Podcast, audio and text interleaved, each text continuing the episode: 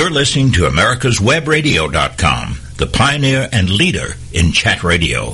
Thank you for listening. Good morning. Welcome to NSPS Radio Hour for another lovely day. We're happy today to have Kris Kline with us. Hi, Kris. I'm back again, taking Back advantage of sitting inside and not having to be out and roasting right this minute. Oh boy, th- I tell you, this weather's kind of steamy, isn't it? Yeah, a little bit muggy.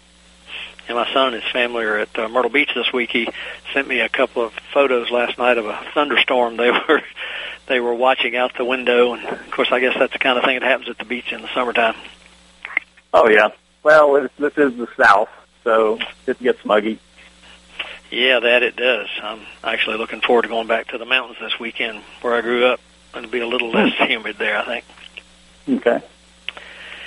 So, um, I'm interested in knowing what's going on with Kris. We we we catch up with each other every now and then, and occasionally we'll see each other at a conference. And it seems as though every time I talk to you, you've got about eight thousand more things going on in your life.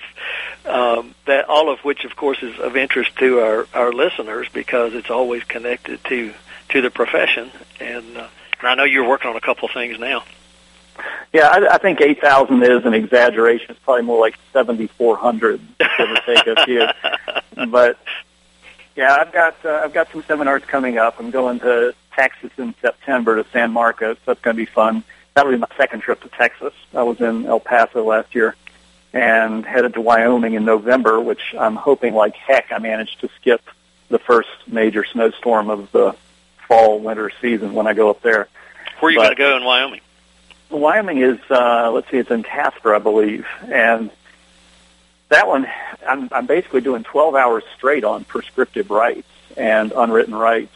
I was a little dubious when I talked to the guy I was putting this together with, but he was actually very enthusiastic. So we're doing a full day on on how to fix a boundary line, and then we're doing half a day on nothing but prescriptive easements. I've got a I've got a new class I put together this year pretty much in self-defense because I was trying to do adverse possession like you've never seen it in a half day, and I was trying to include prescriptive easements, and it just got to the point where there was too much data, too many questions, and so I decided to split them out, and I've now got adverse possession like you've never seen it, and prescriptive easements like you've never seen them as a separate class, and that way it's it's doable in a half day but that'll be the first time I teach it in Wyoming. I just basically built it for them. Well, so I think you've probably answered this question before. One of the things about the things that you do that I've always found to be really interesting is how you you tailor things to wherever you're going. You know, a lot of times, and and sometimes people don't need to do that because it's you know more of an uh, overarching thing. But uh, I'm sure you've heard this as, as time has gone along. When people go to conferences, they're like, "Well, that guy showed up and he didn't even talk about what's happening in my state." Um, but you always seem to do a lot of research and and do this, you know, pull things together. And does does technology help you with that now more so than maybe in the past? I mean, obviously that'd be a big deal to have to try to go look up things or, or find things in person. And yeah, it's it's a huge it's a huge help. I do a lot of my research on the computer, and it's obviously you're able to find large quantities of, of useful information a lot faster. If anything, it, the advantage is also the disadvantage because you end up swimming in an absolute ocean of information, and you're trying to figure out what's relevant, what's not relevant.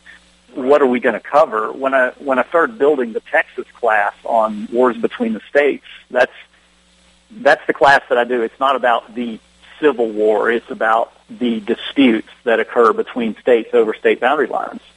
And my first concern when I started teaching that class was I'm going to get invited somewhere and there won't be any local state boundary disputes for me to get involved with. And particularly in Texas, you find that just the opposite is true. I'm supposed to be teaching a half day and there are just case after case after case where Texas has gone to court against some of its sister states over the boundaries. The Red River cases, there's about three of those, and then there's the dispute over the Rio Grande River. There's the disputes, for that matter, between you know Texas and Mexico. That had to be resurveyed not that long ago. And then there's all the fights over the offshore rights in the Gulf of Mexico. So when you get to Texas, it's not a matter of having enough material. It's trying to figure out what you're going to include. So that's, yeah. uh, go ahead.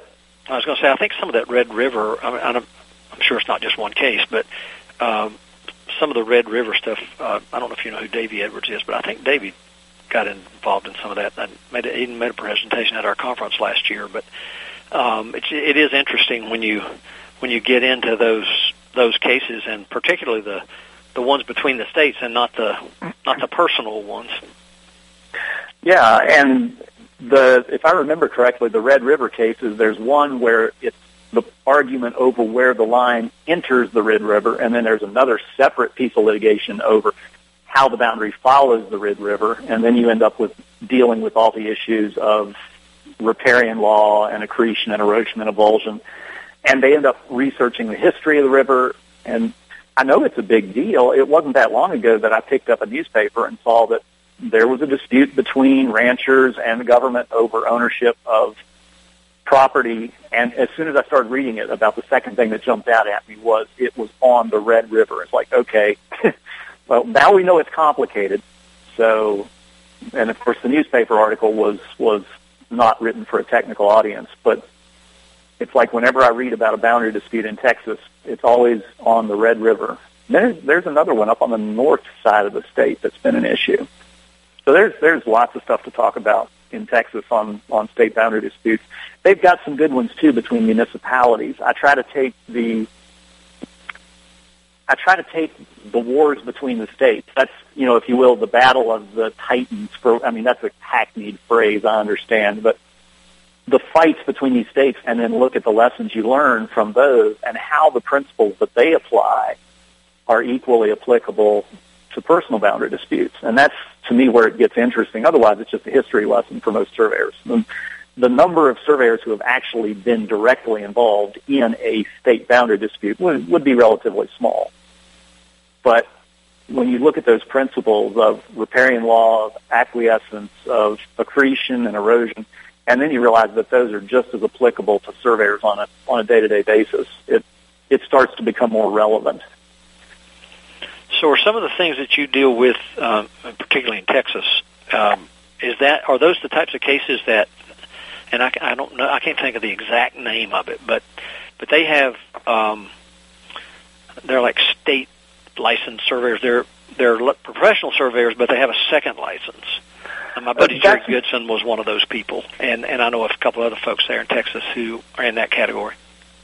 Yeah, I, and the truth is, you're you're kind of out of my area of expertise specifically, but I am aware of the fact that there are two tiers of surveyors, and it's pretty tough, as I recall, to get to the second tier. I believe I met the last time I was in El Paso, I think I met one guy who had met the requirements, and the second guy who was in the process of trying to work through the requirements, but hadn't completed the process yet. So it's it's not a lightweight thing in Texas, is my understanding, to get that that higher level certification.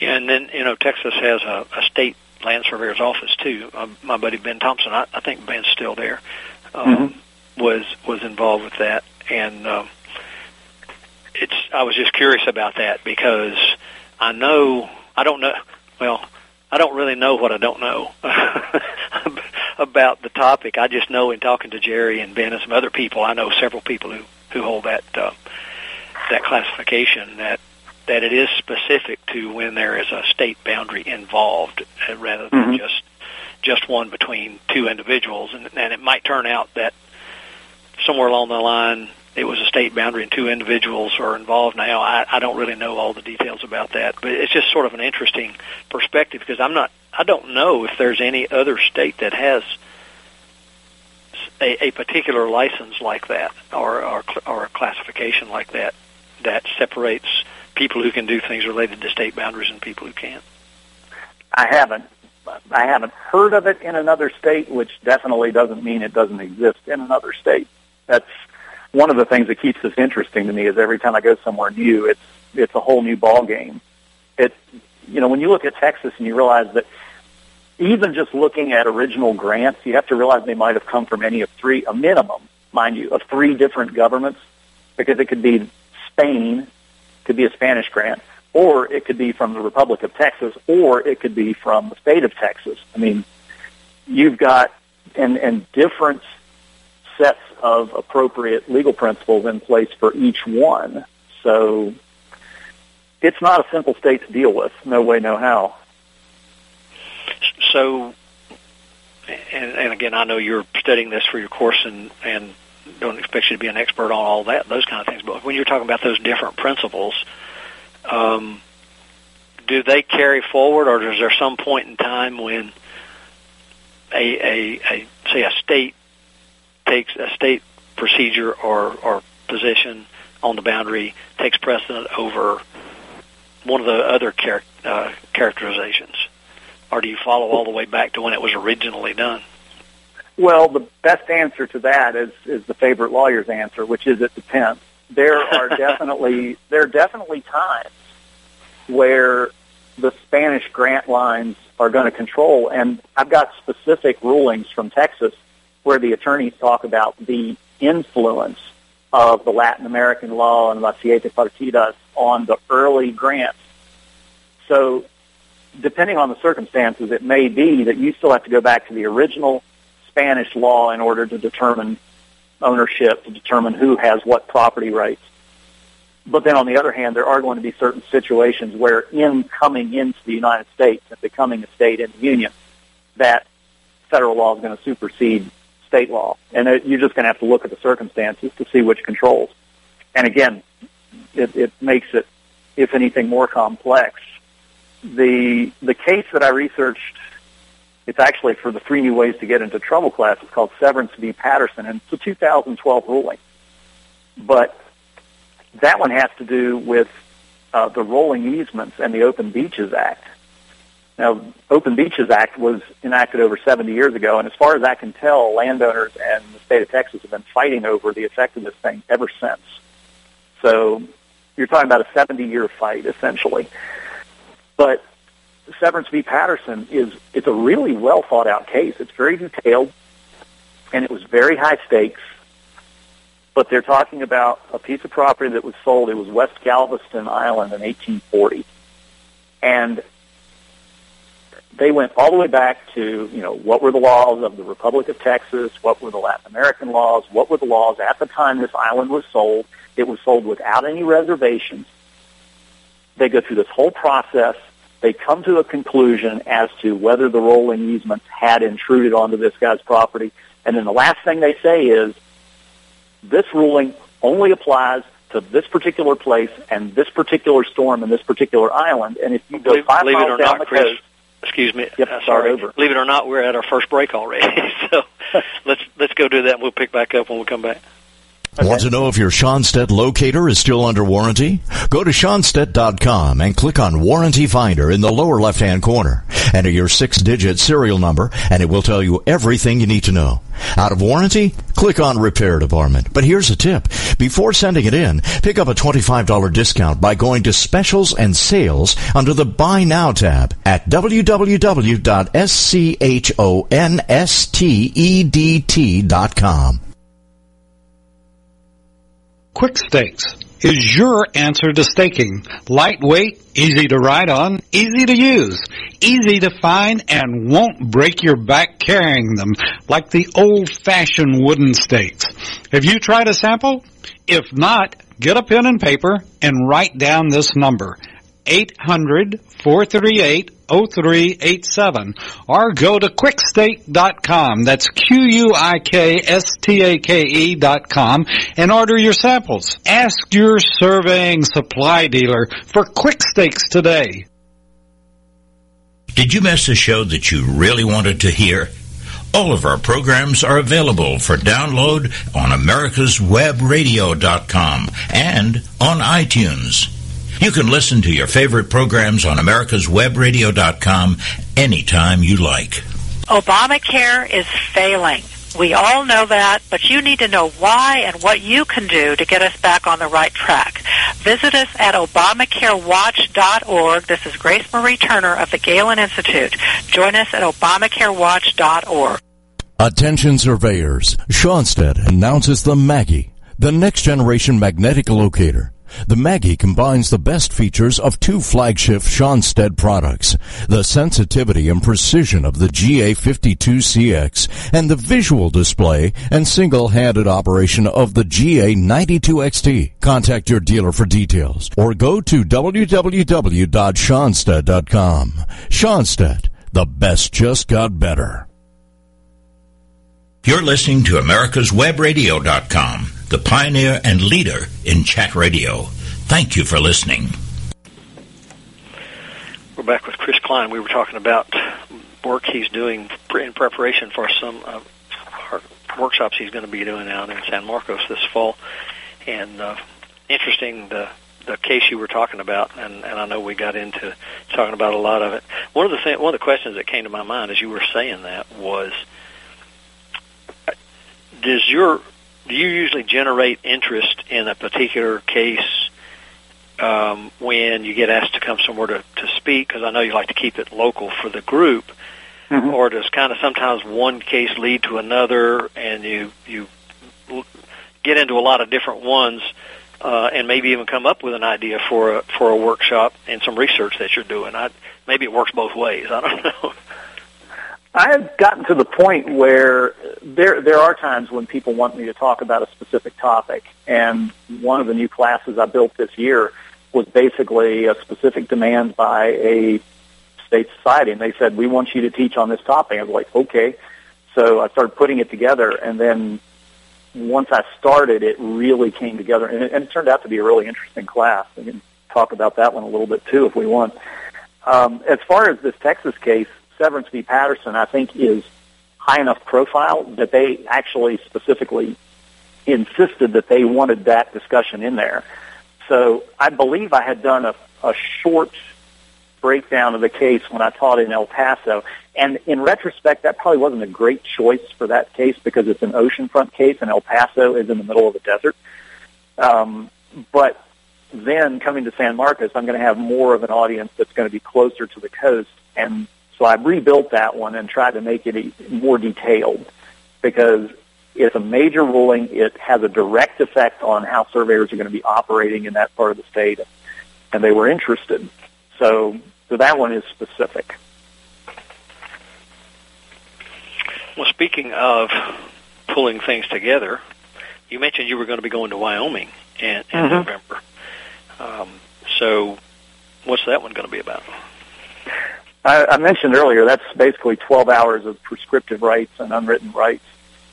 The the prescriptive easement class just it's another one that kind of steamrolled on me. I started off with it as an adjunct to adverse possession, and then I realized that there were all sorts of odd topics that you could throw in because I kept finding case law on can you have a prescriptive easement for parking a car? And the short answer to that is several courts have said if you're parking a car there, you're basically preempting all right to use the land, and therefore it can't be a prescriptive easement. It has to be an adverse possession claim. But then we start looking at underground prescriptive easements for sewer lines, and the whole question of how can it be open and notorious if it's buried underground and nobody can see it and nobody knows it's there? And, and different states have taken different approaches on that. A couple of states have gone back to coal mining cases where people were tunneling under other people's land and stealing coal. And the question of constructive notice and the due diligence required of a property owner. How can a property owner police the subterranean portion of his property? So uh, then there were cases on tree branches. Is an encroaching tree branch can you can you win a prescriptive right for a tree to grow across the line onto somebody else's property? There's just a lot of strange cases. And then there's the one about beavers building a dam. Can a beaver be the agent for creating a prescriptive easement? Uh, all sorts of cases on prescriptive easements. And some of them are funny, like the beaver case, but a lot of them have a real impact, I think, on the way we practice our profession. What happens when you discover an unknown sewer line running under your client's property? What what are the ramifications there? Um, it's it got more and more interesting and more and more complex, and then I realized it needed its own class. you were talking about the, the coal mining thing. I, I I can't remember who was on the show with me one time before, and we kind of got into that discussion a little bit, and it it reminded me of a time years ago in southwestern Virginia where we were tasked with trying to define on top of the ground where mineral rights were under the ground. Mm-hmm. And my recollection of that is, hopefully it's correct recollection. At my age, sometimes I'm not sure if they're correct, but my correct my my recollection of that is that oftentimes those underground rights didn't belong to the surface owner. Well, there's certain. It's it's very common in in the coal mining areas, and of course not just coal mining. It could be salt mining. It could be all sorts of minerals that the the surface estate has in some manner been severed from the subterranean estate, and exactly how those rights are created and how those rights are divided is going to depend on the mineral that's being sold out, the geology of the area, what were the terms of the original agreement. Come to think of it, you said you weren't sure who you talked to about this. It might have been me because I've done research on adverse possession of mineral estates, and It I might have talked yeah. about that. Yeah. Possibly. Well, in, So- your, in the little information you sent me, sent to me, you were talking about uh, for the Wyoming Cliffs. You were putting a se- uh, adding a section about gates and and their effect on prescriptives.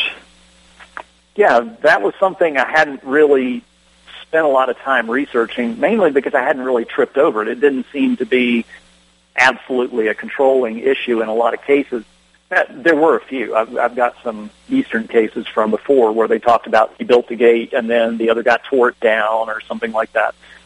But when I got out and started researching the case law for prescriptive easements in this part of the country, Colorado, Montana, Wyoming, oh man, everybody wanted to argue about the gates and the cattle guards. I, I don't think I mentioned that in the notes, but installing cattle guards can change the nature of your possession on the land. I mean, cattle guards are a big deal in prescriptive easement law in this part of the country, and nobody saw fit to mention it in the cases I had read in the eastern part.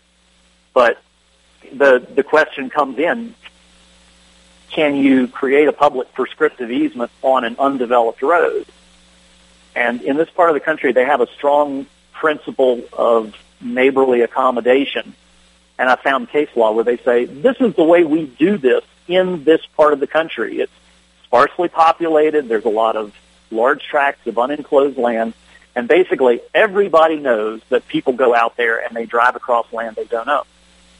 So there's, there's a different attitude by the people themselves and that has become embodied in their common law. In other words, the custom of the people has become part of the common law for prescriptive easements.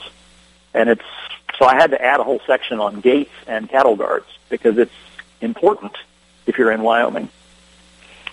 Know, the, the mention of cattle guards and gates reminds me of a time when somebody was asking me what it was like where I grew up, and I said, I grew up in a part of the country where you could not go on a date without having to open a gate or cross a cattle guard to get into the property. And and that's true in most cases because you know everybody had some kind of livestock they were trying to keep out of the road or whatever. Oh yeah. So you've got this this new book you're starting to work on, or I, may- well, you said the the manuscript's pretty much done, and hmm you mentioned that your wife, of course, reads things to you, which you can talk about later on. I thought that's kind of interesting. uh, but so, did this just come to mind because of all of the things that you run into, or what? what what's what's what drove that? what drove it is is me wanting to understand more of what I was writing about, and that's frequently um, a principle I use. If if I can't write a coherent summary of what I have studied, then there's a pretty good chance I don't understand what I'm talking about yet. So that means I need more study. But this has actually been about a about a two year project. I started working on it 2014 after my adverse possession book came out, and it got up to about 100 pages and then it stalled. And I had some other things going on. I had a lot of classes I was teaching, and I actually got distracted by the the riparian boundary book that I put out last summer, the short book. and then I got back on this one, and I think what kind of pushed me into it was teaching the class on the statute of frauds, and I started researching unwritten rights again. I believe that one was in Missouri, and and that kind of got me dry, driven again on the book. I always feel like there's this kind of break point when you get to about 100 pages. You just look at it, you go, "Oh man, I'm never going to be done," and it's it's hard to stick. And then once you can push it back about past 150, 175 pages, it's like all of a sudden you feel like you're within reach, and then and then it just steamrolls. But at one point, I was writing about 30 pages a week just because I couldn't stop. So this one is I haven't actually picked the title yet, but it's all unwritten rights. I'm not just doing adverse possession this time. And I've got a couple of topics that I haven't really, I don't think a whole lot of surveyors have even heard of yet. Part performance of an oral contract is one. Um, but I was trying to figure out how to pull this all together. And what, after writing and rewriting and rearranging the material and, and shoving things back and forth, a lot of it came right back to the statute of frauds. And we enacted the statute of frauds in 1677, and we've spent the last 350 years figuring out ways to ignore it. And I mean, seriously, enacted in 1677, but as soon as, as early as 1685, in the English law, part performance of an oral contract was brought into their legal system as a way to avoid the statute of frauds. And estoppel, it came into very shortly thereafter, say 1722, I believe Lord Mansfield introduced estoppel into the English system. So all of this was a direct result of the fact that the statute was put into place and then people ignored it. I don't know how else to put it. And then the courts had to figure out what do we do now.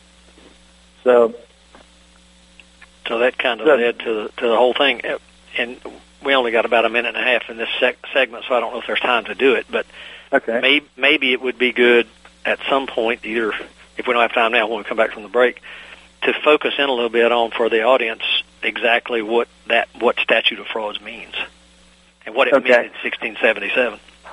Yeah, and actually that's a that's a good minute topic. It's not terribly complex in its basic formulation. The idea is you can't transfer title to real property without a written contract, a written agreement, a deed, if you will, which has been accepted by the grantee. So that's it in a nutshell. But prior to that, remember, people were used to transferring title by actions on the ground. They would meet on the land, and by the process of livery of seisin, they would transfer title by this formal process. But then we changed the law in 1677, or rather, England did, to be technical. Right. and So virtually, that- Oh, go ahead. uh, I was going to say, you know, virtually all the states in the United States have some variation of the statute of frauds. Louisiana has an unusual sort of a hybrid system between Napoleonic Code and English common law. But Well, maybe we can pick up on some of those uh, differences a little bit if you want to cover that when we come back and and uh, in the overall context of the book. So let's go take our second break, and we'll be right back. Attention surveyors. Schonstedt announces the Maggie, the next generation magnetic locator.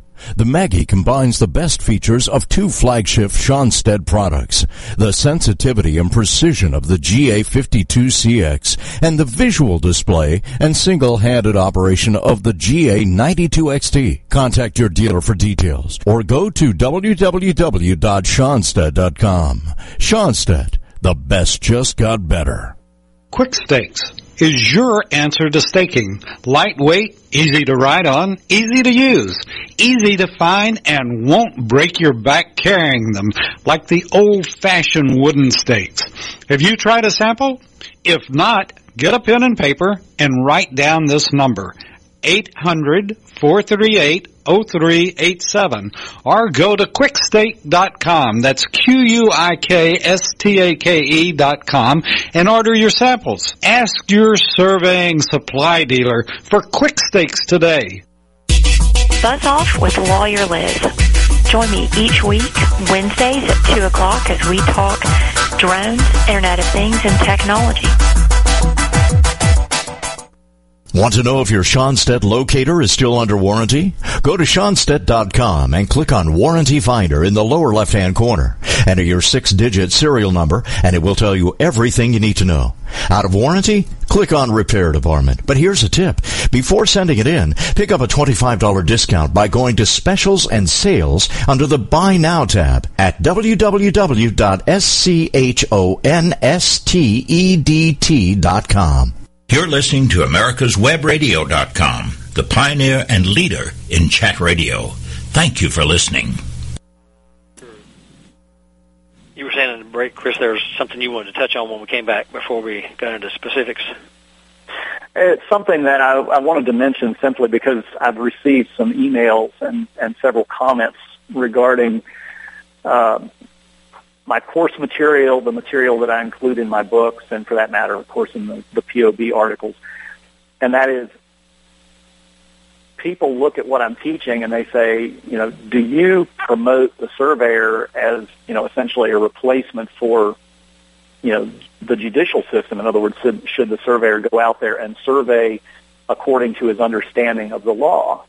And my my position has always been fairly clear on that, which is I don't promote the idea of the surveyor as a replacement for the judicial branch. And then having said that, the next question comes up, well, then why do we need to know all this stuff? And I never could formulate a really good answer to that until I tripped over a Michigan ruling. And what I realized when I read this case was there, there are surveyors and there are specialists who like to focus in on the facts. They want to collect facts. And of course, the surveyors were supposed to be primarily the collectors of information, of facts on the ground. And then we have the specialists who collect the law, and they read the law, and they speculate on the law and try to analyze it and figure out how it fits into this bigger picture. But what the Michigan ruling says is this. The world is full of facts. There are facts everywhere, all sorts of data out there, and the world is full of all sorts of law. And the problem the difficulty for the courts is not necessarily knowing the law or knowing the facts, but taking the most relevant facts in a given situation, putting them together with the most relevant law, which is appropriate to the situation, and eliminating all the side issues which are not relevant to the situation.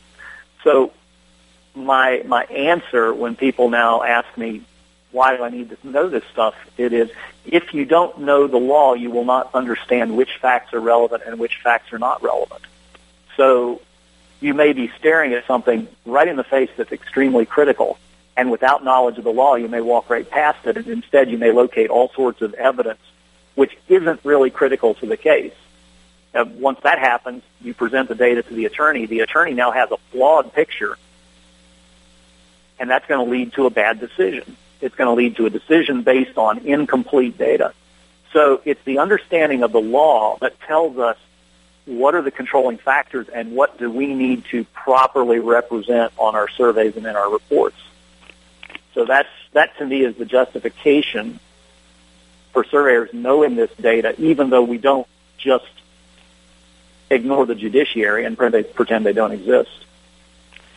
So having said that, what's your thought on whether or not through whatever our educational mechanisms are, whether it's through the experience routes that many have come through through the years, or it's the four-year degree requirement that we have today, um, is is anybody in any of those situations putting enough emphasis on what you just said?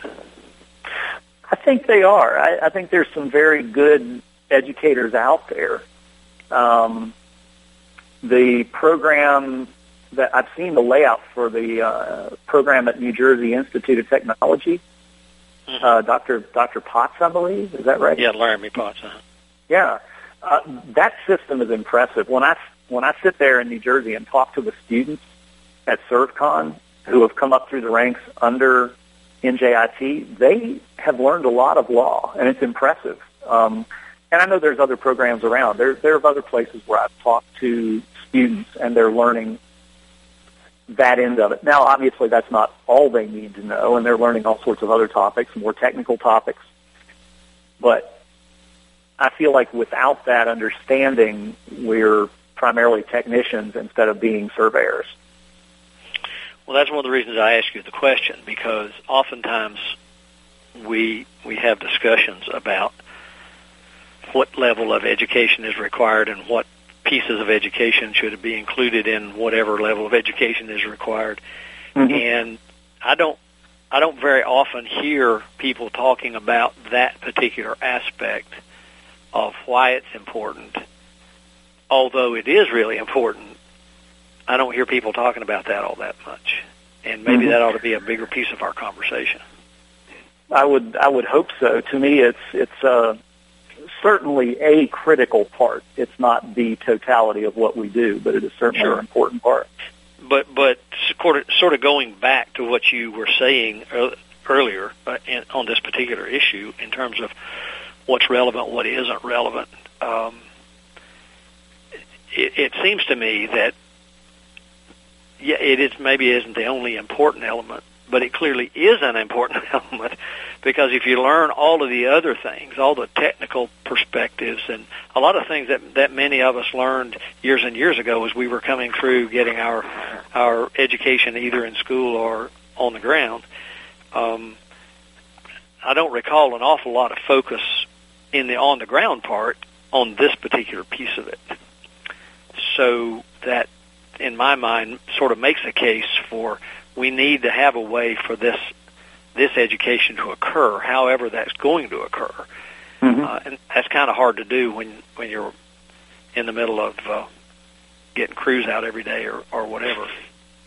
But somewhere through education, mentorship, some combination thereof, um, just getting to the to the very basics of what you were saying there earlier in terms of yeah, there's lots of information to gather. There's a lot of ways to look at stuff.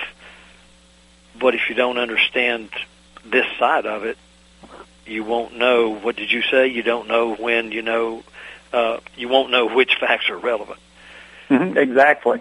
I'm I'm working on a case right now, and which I can't talk about details on, but but the fact is we're we're almost buried in information old photographs, documents, old lawsuits, all sorts of information is there.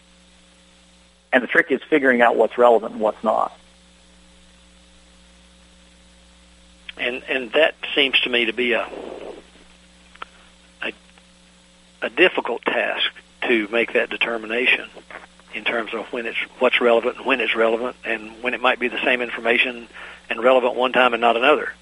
Mm-hmm. Well, that's I mean, this whole thing when when I talked about prescriptive easements in Wyoming and the cattle guards. I'm not sure I would have paid that much attention to cattle guards before I read the case law.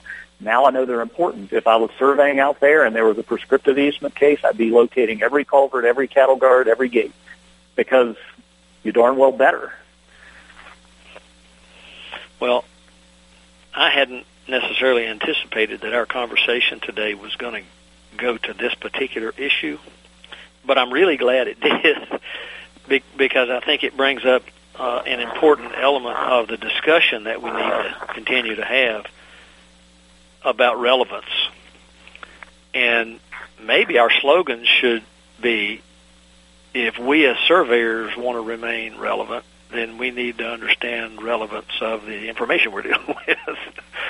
uh, that's kind of a crazy way to say it, but it, it needs a little spin. I think it, it could sound better than that. It's a good idea. Yeah, I'm, I'm certainly not into the spin part, but just the basic principle of because that is a big question in, in in today's world, in and out of the profession is what's the relevance of a surveyor? Hey, we've got cool equipment. Lots of other people have it. Anybody can go get positions, whether they're accurate or not. It's a whole other question. They may be really precisely measured, but they may not be accurate so to me, that's a that's a really big part of the discussion going forward in terms of the importance of this profession. I mean, I think you can even broaden that statement to say anytime you get on the internet, you are now, you know, the the wisdom of the universe is out there if you can sift it out from all the other stuff. Right. Yeah. So you're telling me Wikipedia is not always perfect? Uh, I found one case in class where it was not. Yeah, I'm sure there are lots of cases where it is. That's for sure. Well, we we got a, a two or three minutes left in this segment, and then I want to do the last segment. But I want to cover as much of the of the unwritten rights book that you're talking about, and some of these different pieces. And of course, what we've just talked about is is one of those pieces.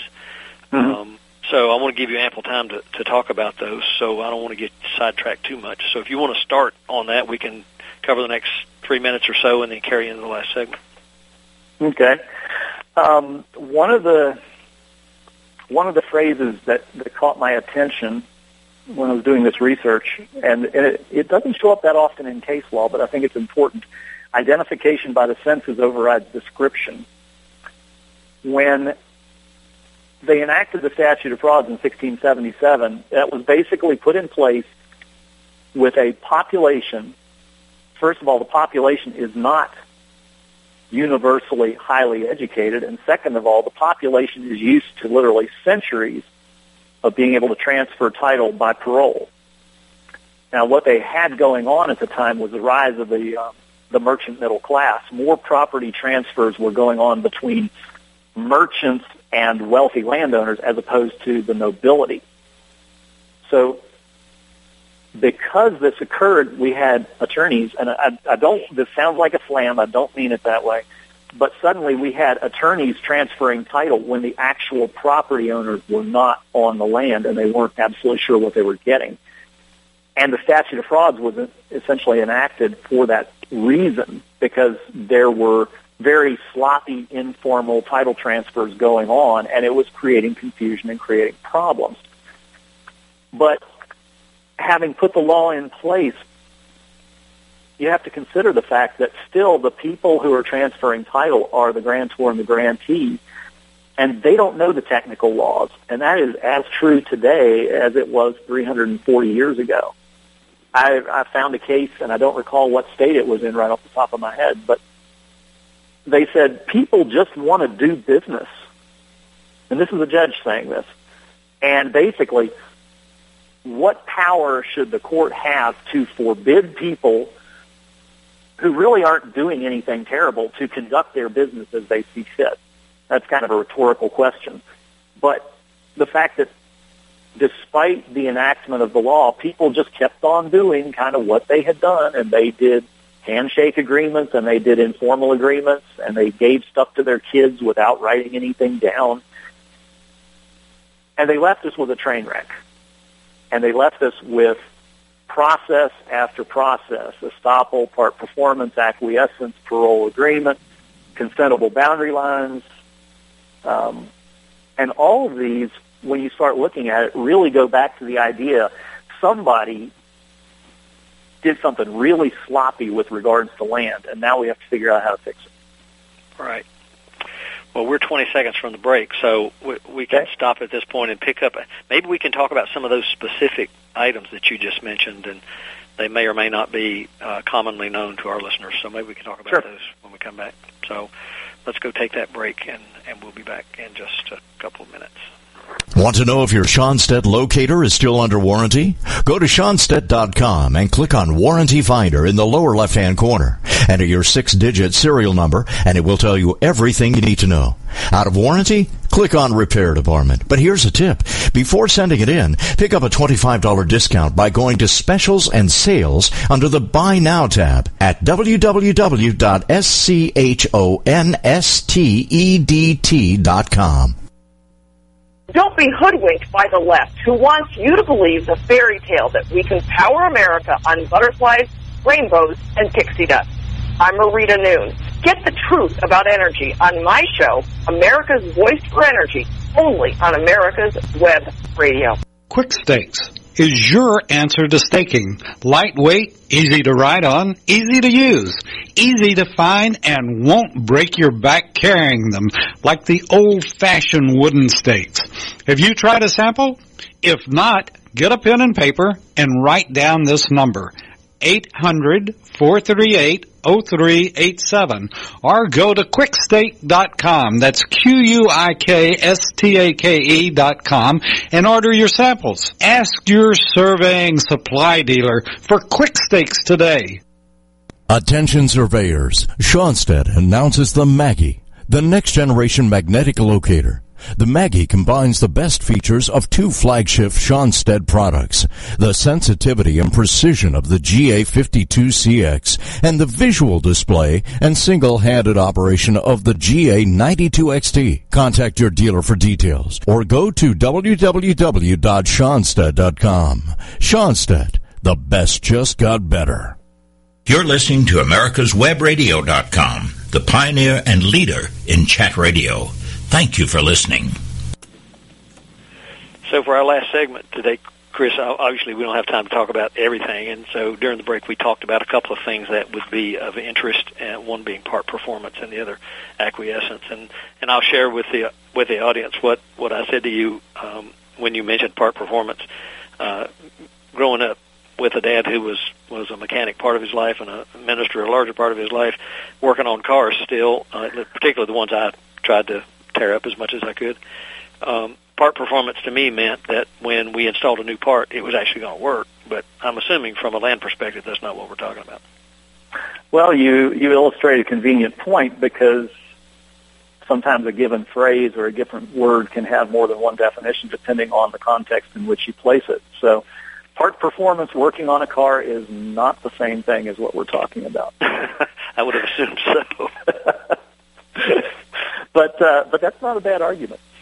Um, part performance, the the rule has been said, and and it's a good one, and it's pretty widely accepted, and that is because of the statute of frauds in general, you can't transfer property by quote unquote mere parol agreements, and that by and large is true but the courts have teamed up the idea of a parol agreement or a parol contract.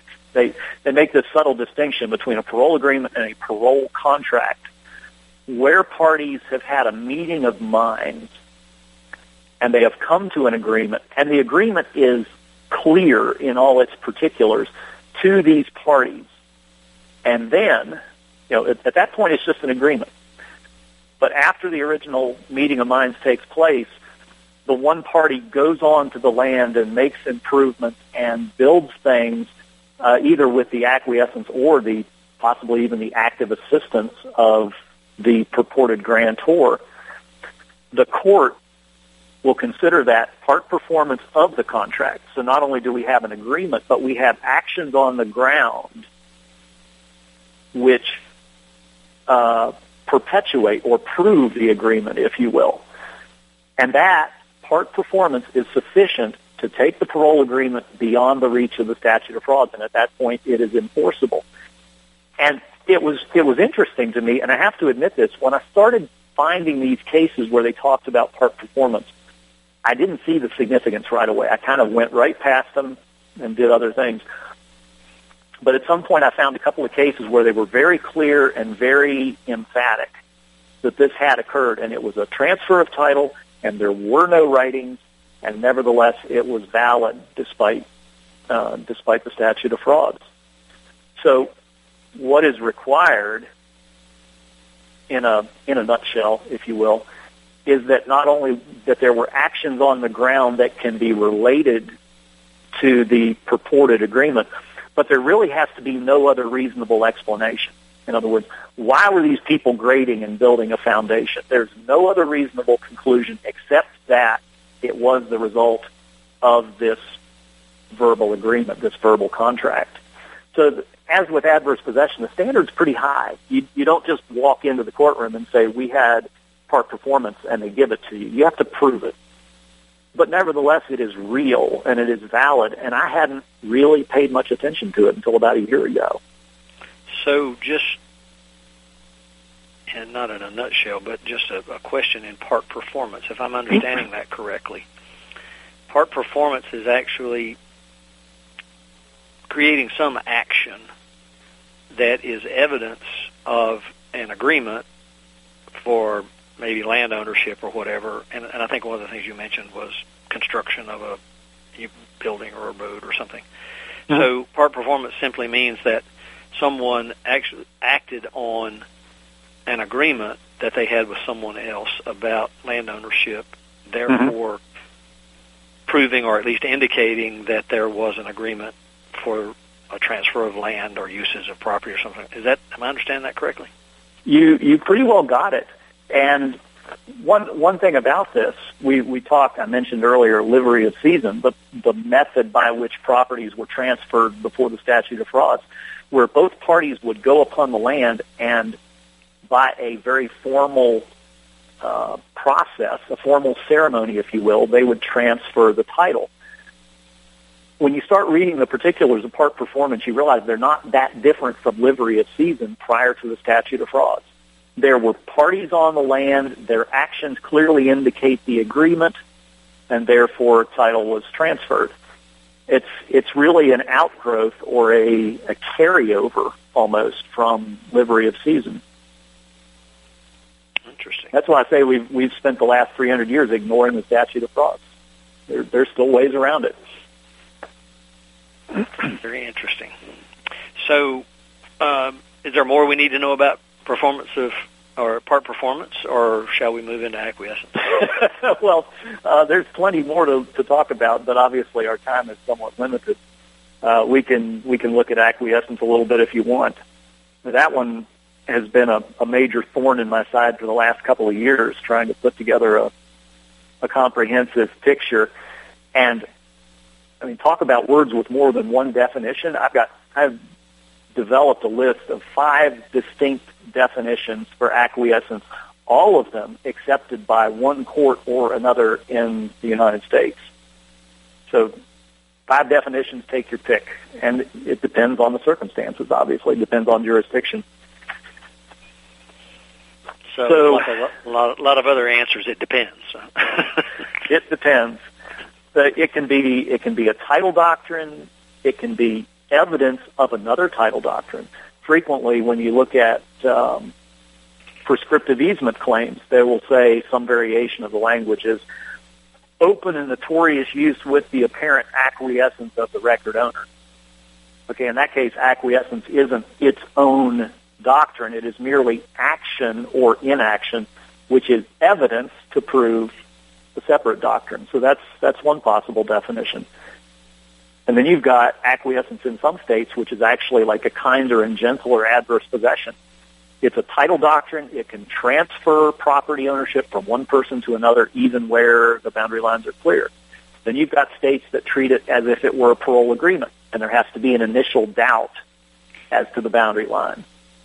And then you've got acquiescence between states. The U.S. Supreme Court has its own set of definitions for acquiescence between sovereign states. So you see what I mean? There, there's just many definitions, and until you know what circumstances you're dealing with in what jurisdiction, you don't know which definition is appropriate. So it's not a one size fits all, obviously, and you have um, to understand not only the issues but where you are. Mm-hmm. And I have to admit this, it's it's sad but true. I've had people who were upset with me because they said, "What's the definition?" And I said, "There's not one definition, there's five. And it's it's as if it's cast as a failure on, on my part to come up with a single coherent definition when I have to just tell the truth and say there isn't a single definition for all circumstances. It's just it depends on on the jurisdiction. I found a in in researching for the book, I pulled a 2014 case from Alaska. Now, Alaska is you know one of the more recent states to enter the union, so they don't have the case law history that you see in North Carolina and New York. But nevertheless, they were building their acquiescence doctrine in 2014. They had never developed a doctrine. So they researched all over the country. Judge made a good effort. And he came up with the official doctrine, if you will, for Alaska. Now, whether it's going to hold or not, I'm not sure because there's no precedent. There's literally only one case. So whether it will hold up in the coming years is debatable. But the judge in that case makes a specific statement. He says there's really very little variation between acquiescence doctrine in the various states. And I'm sorry, but that was not accurate. I couldn't believe when I read that because it is just a different animal depending on where you go. Well, that's always an interesting topic for sure, and it seems one that requires, again, for all the traveling you do and the different places you go, seems like there's a lot of effort that has to go into. Okay, what applies here? That that has to be difficult to, I would think, difficult to ascertain. Yeah, that was that was actually one of the longest segments in the book I'm working on because I I kept wanting to showcase state after state after state so that I could clearly illustrate all the variations. And the more states I started studying, the more variations I found. so I ended up with about 25 or 30 states. I haven't done an exact count because I just wanted to highlight the fact that there is this this mosaic of different pieces to the puzzle on this issue rather than try to represent it as a single monolithic doctrine that only has one correct definition. It, well, it seems um, to me, in in just looking at the the little outline you sent to me about topics that are going to be covered in the book, uh, mm-hmm. uh, it's going to be a, a really broad uh, coverage of lots of different uh, doctrines, and and as you as the title says, unwritten rights.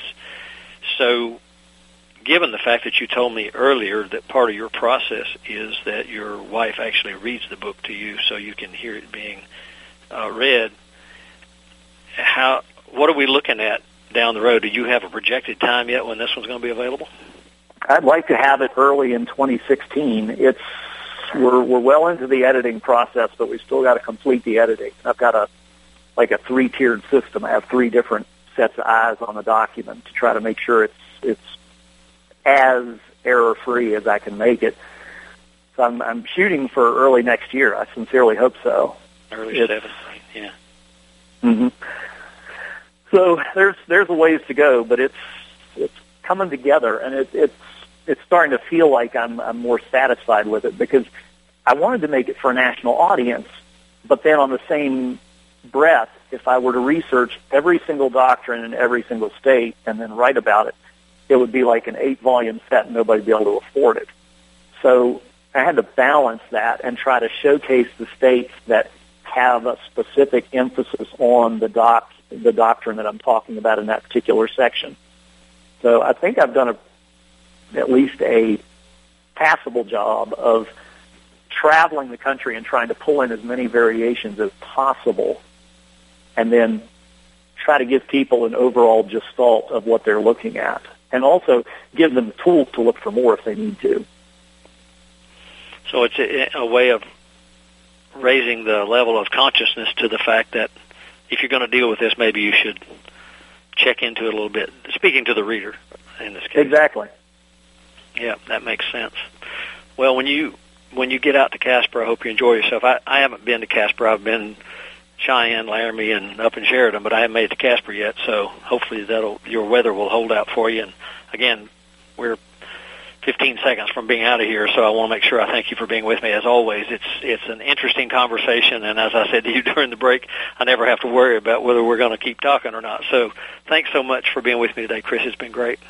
Mm, thank you. Have a good week. Bye. You're listening to America'sWebRadio.com, the pioneer and leader in chat radio. Thank you for listening.